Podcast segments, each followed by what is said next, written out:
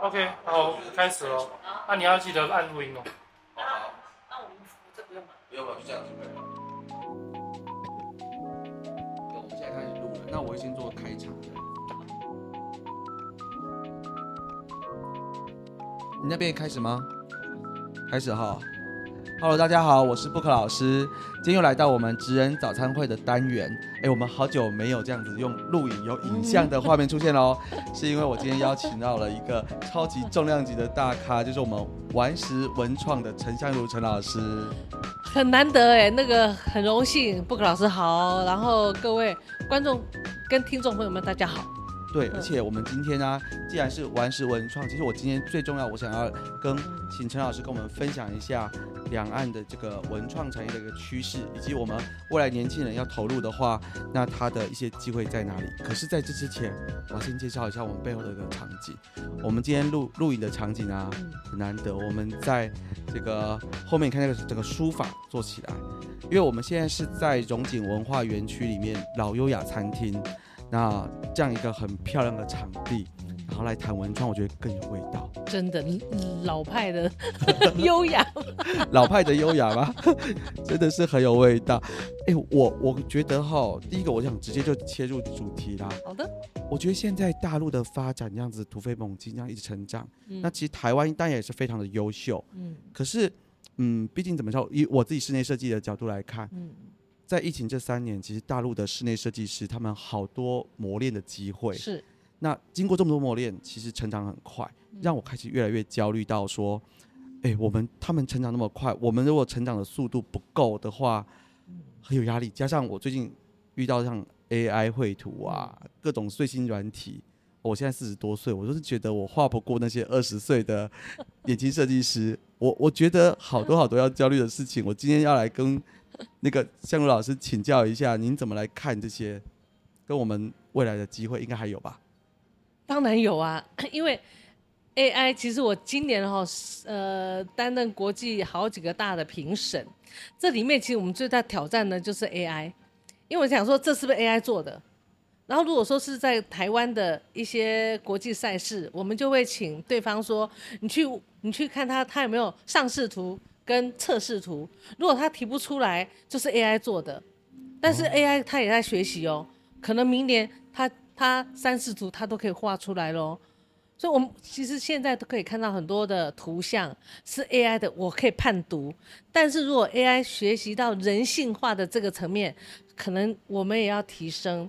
那当然就是说，在设计上面，其实 AI 出来我们也不反对的原因，是因为第一个大家都找不到人呐。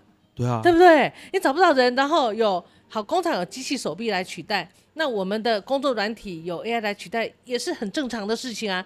那要不然找找不到人，没有人可以接接续来工作，那老板是不是恢复到一个人好定赶工？就大家都来做老板，每个人都都每个人都做老板，每个都找不到员工啊，所以那必然趋势啊。而且 AI 这件事情来说，像 CG 一些动画或是影像，哎，我最近看到很厉害。以前是说是平面的，嗯，那有时候像那些美女图啊，或是那种动画的漫画，你可能可以从他的那个手指头，听说啦，手指头有些会画成四只或六只，哦，然后但是那个样子其实已经很厉害了。他是故意这样来区别说他是 AI？没有，好像是因为 AI 对于人体的一些呃真的很细微的动作，它的学习还 training 还不够，然后所以你可能可以从这些手指啊，或者是一些关节的转折，你大概看看。判断出太过完美的一定不是真人，然后那个有些太假的可能也不是真人，那但是就中间那种看起来不好不坏的可能是真正的模特。可是你知道现在民视的电台里面，民视节目里面的呃播报新闻的有个 AI 主播对，是 AI 主播啊。对啊，而且有些做到很厉害，就是我们已经，哎，你们会不会觉得好像我们每一个真人？都想把自己画成假人，然后假人其实又越来越像真人。学习真人啊，真真假假，我们都快分不出到底差在哪里。是啊，你知道我去年去，我不不，我今年四月到上海，他们就说，哎，他说我可以留下三天，留下三天，他们帮我做呃整个环场的扫描，然后还有他要我念一些文字等等，这三天，他说我就可以帮你打造虚拟主播，哎。哎，这样子他要我说什么我就说啥，哎，那就很快可以出现复制的陈老师。了，对对。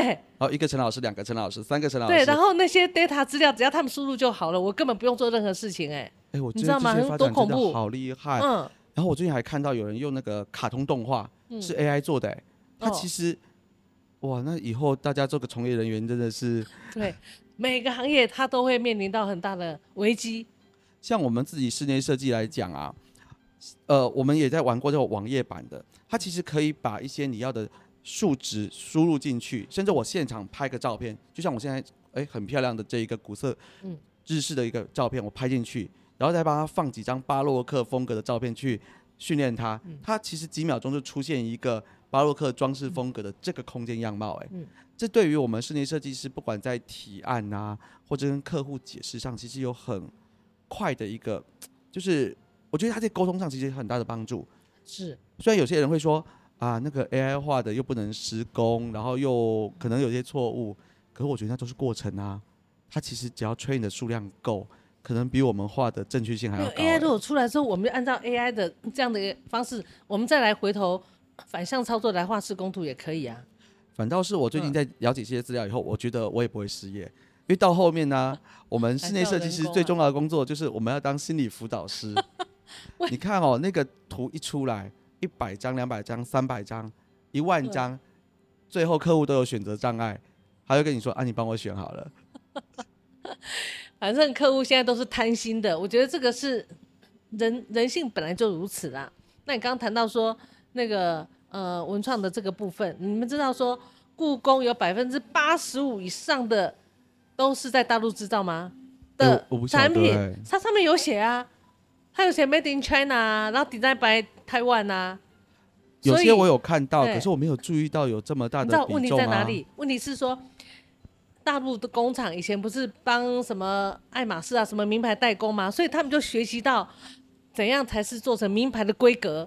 好，那台湾现在的文创商品，因为没办法，因为台湾工厂也没有，然后我们为了要呃要要找到一个一个平衡一点，才能够销售哦。对，所以送到大陆制造。那大陆工厂会不会学习？会学习呀、他们跟 AI 一样啊，他学习之后，他们也很能做文创啊，这就是最大哎关键点。我这样子突然想到一个，嗯几年前啊，其实我有一段时间，我想要买一个大概三十个同样颜色跟规格的资料夹。嗯你知道我问了台湾那个，他后面会写说是哪里制造嘛，对吧，呃，哪里的经销商？嗯诶，台湾没有库存呢、二三十个都没库存。他说我我如果要这些二十个数量以上的，要等一下从大陆寄过来，因为在台湾生产跟库存通通都不划算。然后这个文具产品都是从那个乌镇啊，还是哪哪里去去过来这样子，对啊，哎、不不是乌镇啊，是那个 什么乌啊义乌义吗？乌，是啊，义乌。对不起，义乌。好，但是两千二零一零年，台湾就有这个危机了，因为我那个时候在做呃新北市的一乡一特色，当当时叫做还是要台北县。好，那个时候呢，我就说我们所有的一乡一特的产品全部在台湾制造，没有一个没有一个要能够越越过台湾海峡的。好，然后我们我做了一个袋子，那袋子做六千个，六千个，然后我去，呃，我去跟呃三重一家工厂下单，但是呢，因为内容的部分是因为当时的局长他家里有一些家里出了一些问题，所以他就晚拍板晚决定，然后我那个我定的那个基本数量一千码就没了。他说还要再做一千码，要两三个星期，就是胚布连库存一千码都没有。二零一零年，哎、可是现在不一样嗯哦。我前一阵子那个福伦社，我要做做这个保温那个保温瓶，嗯嗯，哎、我们下单到大陆送过来，十天送到台北市、哎，很厉害耶。所以他们的工厂很可怕啊。然后我嗯那时候的印象就是。一个保温瓶，我相信啊，我拿嗯出来给大家看，大家因为觉得这个东西有五六百块的价值。就是里面是不锈钢的，是不哎锈钢的。三零四的不锈钢，304嗯上面还可以做两个小小的镭射刻印。哦我跟你讲，成本不到台币一百块。然后我我买包装纸还比那个东西贵。你你下单几个？我下单不多哎、哦，我下单才下单差不多三百吧。他就现成去雷科那个那个对，是现成的啦，不是不是刻制化，没有开模。嗯但是不到一百还是很可怕啊！我都在想说，哇，那这样子的话。对对对，好，台湾很多文创商品其实都是大陆制造的。你在看创意市集，很多东西都是大陆过来的。甚至我还听说很多什么募资平台、泽泽一大堆的东西，有些也是从大陆那边拿过来。没错，所以其实现在最主要是脑袋，哎，我觉得我们创意还是有机会的，但是你生产其实是很难的。对，因为你再怎么样，你的生产的量跟这些技术跟工厂，你都没办法跟大陆去竞争。有些台湾它已经没产啦，因为不划算，它可能都收掉了。对，它剩下一两个人，你怎么做呢？做不赶不赶货赶不及啊。那既然制造这一块，其实我们有很大的成分是，等于说我们台湾自己已经很难去养这样的一个制造工厂。那在创意上面，我们又该怎么样？呃，提升我们自己？因为你不觉得有时候台湾是一个小岛？虽然我们看似可以接触到全世界的讯息，但是老实说，我也没有一天到晚在看全世界的东西到底长什么样。那这样子，我觉得危机感越来越重哎。我觉得还是靠思想吧，就是我们会，我们看了很多的讯息，我们会分析，会预测未来，然后我们有自己的创意的这个点。我觉得这个点其实它目前还是可以生存的，因为我们要跟 AI 竞争，AI AI 会写品牌故事吗？不会啊，我们到了现场去了解它当地怎么样，我们会把品牌品牌故事写出来，我们会找到 IP，AI 现在还不会找啊。嗯，对，因为应该说 AI，如果你给它足够的呃这个指令，它可能可以生产一大堆，但它没有办法知道什么东西是可以对应到市场，什么东西可以，它没有办法做调研。也不一定，说不定以后大数据再把它连线起来，大数据出来，我觉得它的调研还是没有我们人性化的准。应该说最后要。推给人的东西，其实最后还是一个人来判断是最最直接的。他可能照数据科学分析，做了一堆分析以后出来是一个 CP 值合理性最高最高的，其实远远不如可能人家购买关键就不在这里。他因为没有温度，还有你没有人跟人之间沟通的需求面的那个点，是 AI 现在做不到的。所以我们还有机会是在这里。就像我们哈。呃，去像我最近去买一台相机啊，你不管网络上面做多少的功课，其实那些功课做一做，做一做，做一做，你进到进到那个店面里面，相机店的店员跟你说，啊，就是这台最好啦，然后这个可以怎样怎样怎样，然后讲一讲，你就会发现你前面做的功课，最后还是不如现场店员跟你讲都是有用。对对对，已经有实际的这个内容，但是因为现在大陆，我们现在可以做的这个，不管是博物馆或者是。呃，我们讲地方创生，他们叫美，大陆叫美丽乡村，呃，一乡呃什么一乡镇的那个一乡一品，类似这样的，一乡一品这样子的。其实最主要，其实我去做了好几场，他们找不到那 IP 特色在哪里，关键在关键在我们是外外地人，我们马上看到那个亮点在哪里。也许那个是他们觉得根本都瞧不起的，他们觉得那没什么，那怎么很 low 的？可是对我们来讲，我们看到是宝，我我们可以去去延伸应用。这个是我们不只是，我觉得不只是因为你是可能隔一个文化或者隔一个环境外人的眼光之外，我觉得我们自己台湾设计师或是台湾的的这个思考的一些底蕴或者是它的复杂度，其实还是有一点点优势的嘛。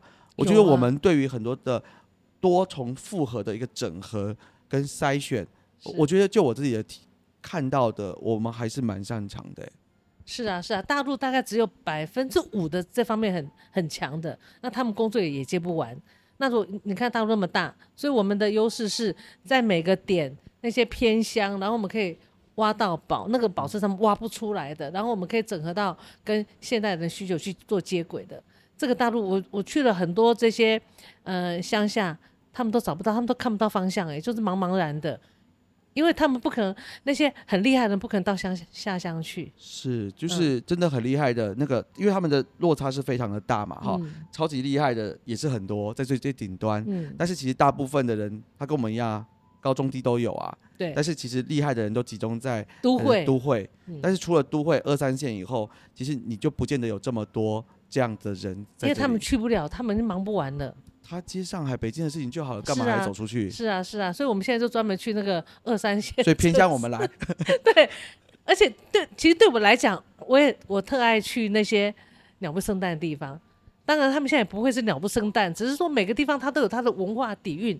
那底蕴我们看起来，我们觉得那可以扩大，可以发扬光大，可是他们都看不到，因为身在其中，他不觉得那个那个是个宝，是个特色。你还看不清你。你的这个优势在哪里。嗯有时候从外面的人，哎，从外面一看，一下就发现对它的一些独特性在哪里。对，也可以跟我们再多分享一下嗯，你到呃，比如说到大陆这边去看到的一些状况吗？因为我们有时候在台湾会看到说啊，可能有些讯息，可能有些讲的非常的好，发展的非常棒嗯，那、有些说好像又是很有压力。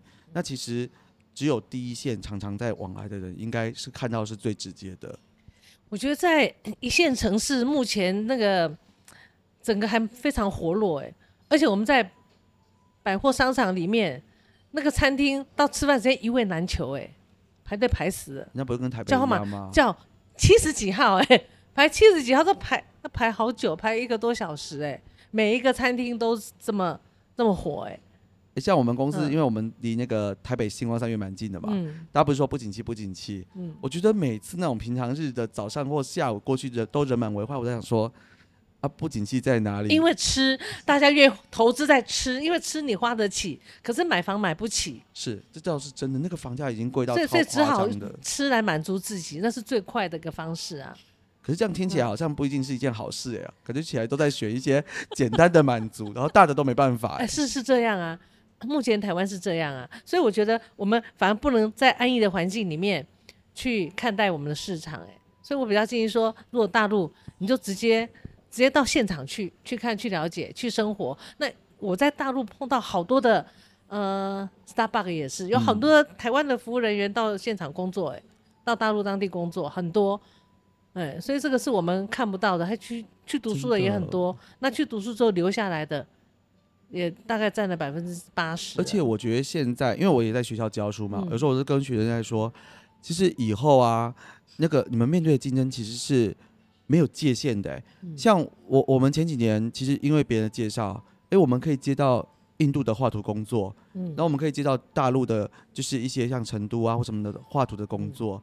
哎、反过来讲，那大陆这边也很容易接到我们这边的很工作多，啊。告诉你什么？三 D 列印，现在连学生还有一般的设计公司，他三 D 列印全部送到大陆，他三天就回来了。对，很快，然后嗯，又不要讲便宜，说大陆，其实连马来西亚或者是说越南、菲律宾，其实都已经可以他就不是接我们的变成我们代工厂啊。对。那嗯，变成说，我们今天活在这边台湾这里，如果我们今天不把眼光看在可能，我不要讲全世界好了，嗯至少是亚洲几个相关邻近国家一起全班去看的话，我今天不要说。我我坐在家里面，我坐在台湾稳稳的生活，我的工作可能都会被别的地方的人都拿走、哎，是啊，这是一个看起来也很很大的一个隐忧哎。脑脑袋部分嘞。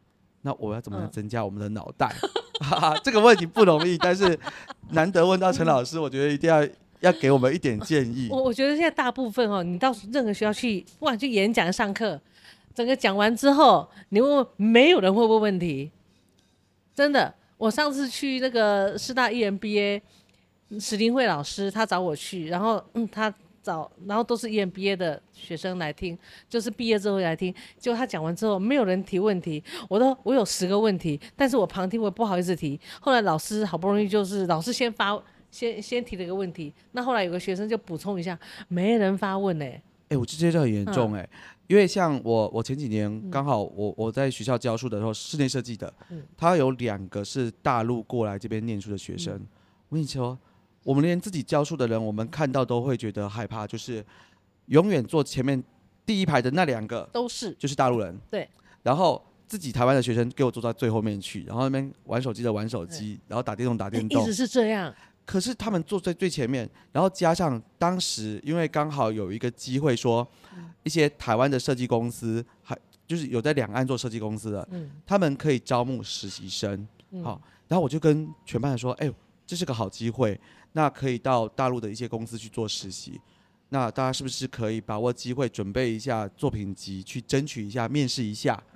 结果啊，讲完以后，只有这两个大陆学生下课马上来问我说：“老师，我要怎么样可以拿到这个机会？”然后大陆台台湾的同学下课就不见了。嗯当然我觉得啦，这样讲有点不公平，就是这两个来台湾的，可能在他的家乡就是优秀的学生才能才会出来。那台湾这是平均，可是我看到的是这两个学生后来去面试以后，有一个到广东的某个台湾设计公司他开的地方去实习。这学生回来就是面试上了以后，他跟我讲了一件事情，让我一直记在心里。他说：“老师，我真的非常感激你给我这样的一个机会，因为我已经比我的同学赢在起跑点太多了。在我们大陆的时候，学生做实习啊是没有钱的。我第一年、第二年都是没有钱在做实习，但是我现在去广东这个，因为他们是三线三线的城市，比较后面远内内陆一点。他说我可以得到到广东设计工台湾设计师的地方工作。”我只要在这边实习半年，我回到我的家乡，我就是在一流的设计公司里面实习出来的人，而且这个实习实习的老板啊，他还给我一个月一千多块。哎，因为那个老板我也认识，我就说，哎，我听说我学生有到你那边，他说，对啊，对啊。然后我说，哎，你给他一千多，他就蛮开心的。然后他就说，哦，因为我我我也不知道实习生该给多少钱，反正他们问我就随便讲一个数字。哦。可是这个同学说。一千多，在他那边是很好的薪水，其实都已经快是正职的薪水。不可能的，几年前呐？很多年前，五年前以前，五五五年多前啦。其实没有一千块人民币啊。然后那很久以前，他是说他们在当地自己要去实习的时候是没有钱之外，从哪里来的？哎，好像是南宁还是哪里？哦，那更偏。然后到到广东去。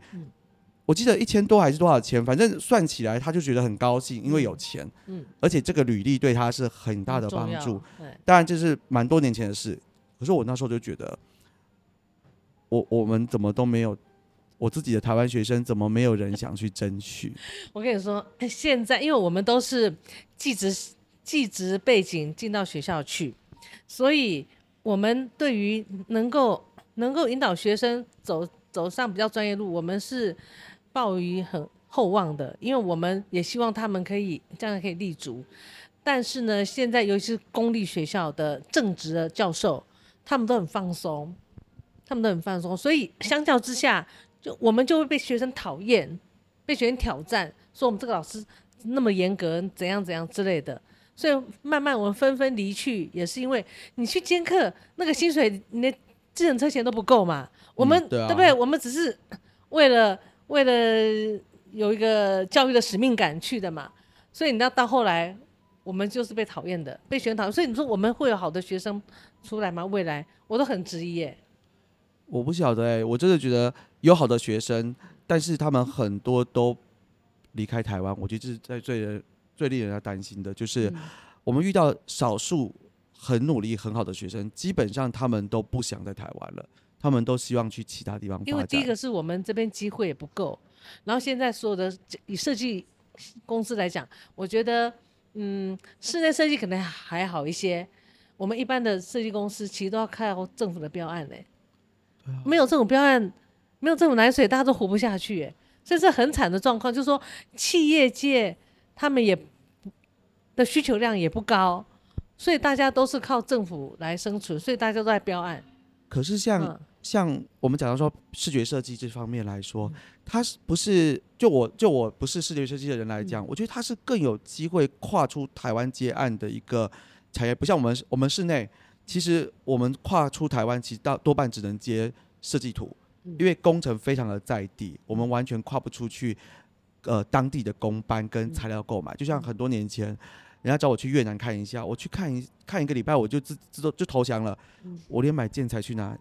买都不知道，可是视觉设计不是应该很容易跨出台湾吗？好，视觉设计含金量不够，因为大家都可以画。你今天任何一个人画画了一个不一样的戳戳东西，我他就红了，所以他很难在这个领域里面被取，呃，不被取代。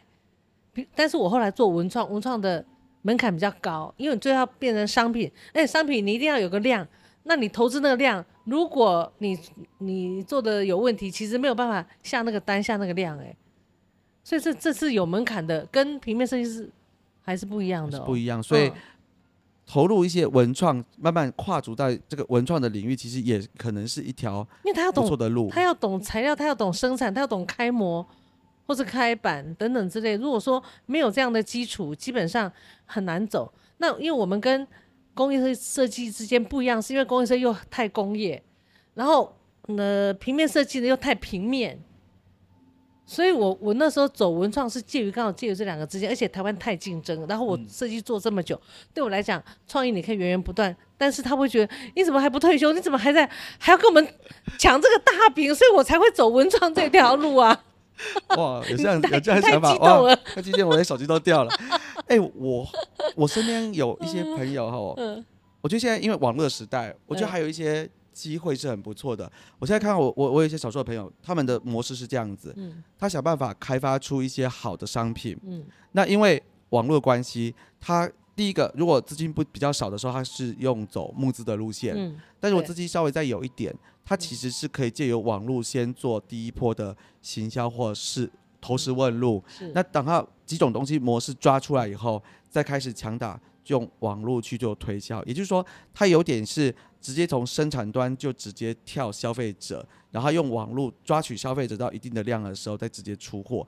这样子其实有时候一件单品、两件单品，也别讲两件，有时候一件单品成这条事业就起来了耶。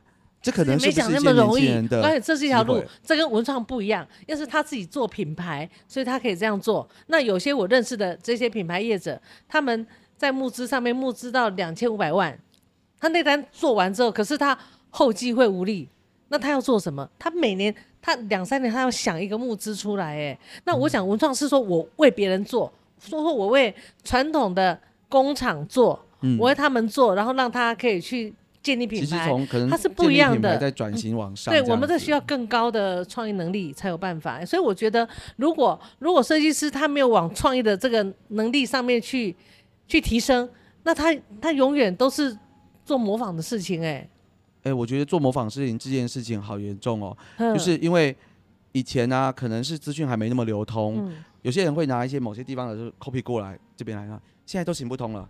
现在就叫以图找文，以什么找什么，以什么找什么，一下就出来了，好不常常得到好？第一名的就被隔天被踢爆了，他说那是抄袭的，我们还要劝退那个参赛者、哎。不然这样出去得奖上去领奖被爆出来多对，丢我说我脸。说我说你我说你今年四十岁，你你在设计界默默无名，可是因为你一个超级你就红了，你要吗？他就吓死了，他就赶快撤了。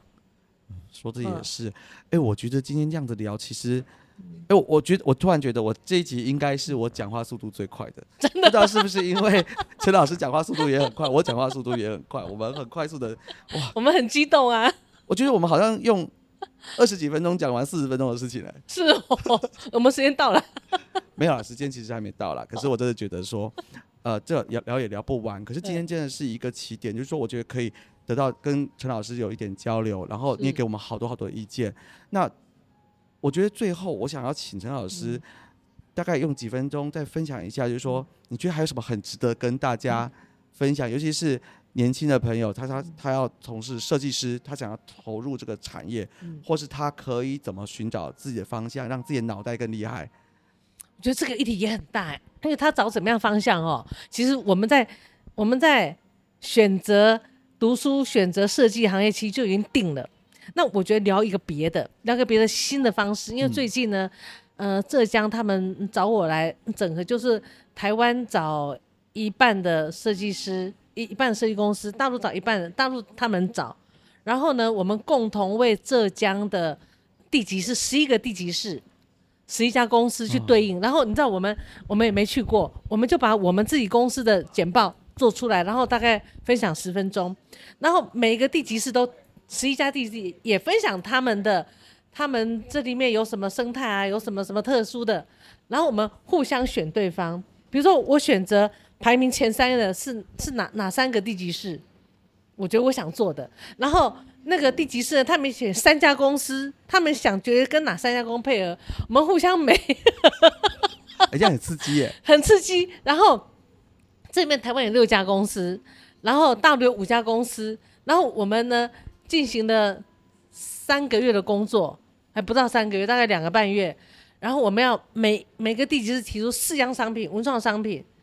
然后我们十一月份在杭州文博会，我们就要登场了，全部打样出来，然后我们要比赛。你看多刺激！就是我们跟大陆比较，我们台湾跟台湾比赛，台湾跟大陆比赛，然后看看，当然我们做的东西是不一样，很难评比，可是就看谁的创意好啊。可是这种东西就会很实际的，就是大家一摊出来以后，市场消费者趋势选谁？而且你说我啊年纪这么大，我也 我也参加但是你很有，勇气，好没有，我很有勇气，你很有勇气。要拿是要有三个金奖。我说我到底拿不拿得到，我也不知道，但是没关系。我觉得因为每家的标的不一样，然后它的产出的内容呢也也不同，所以有些会占优势。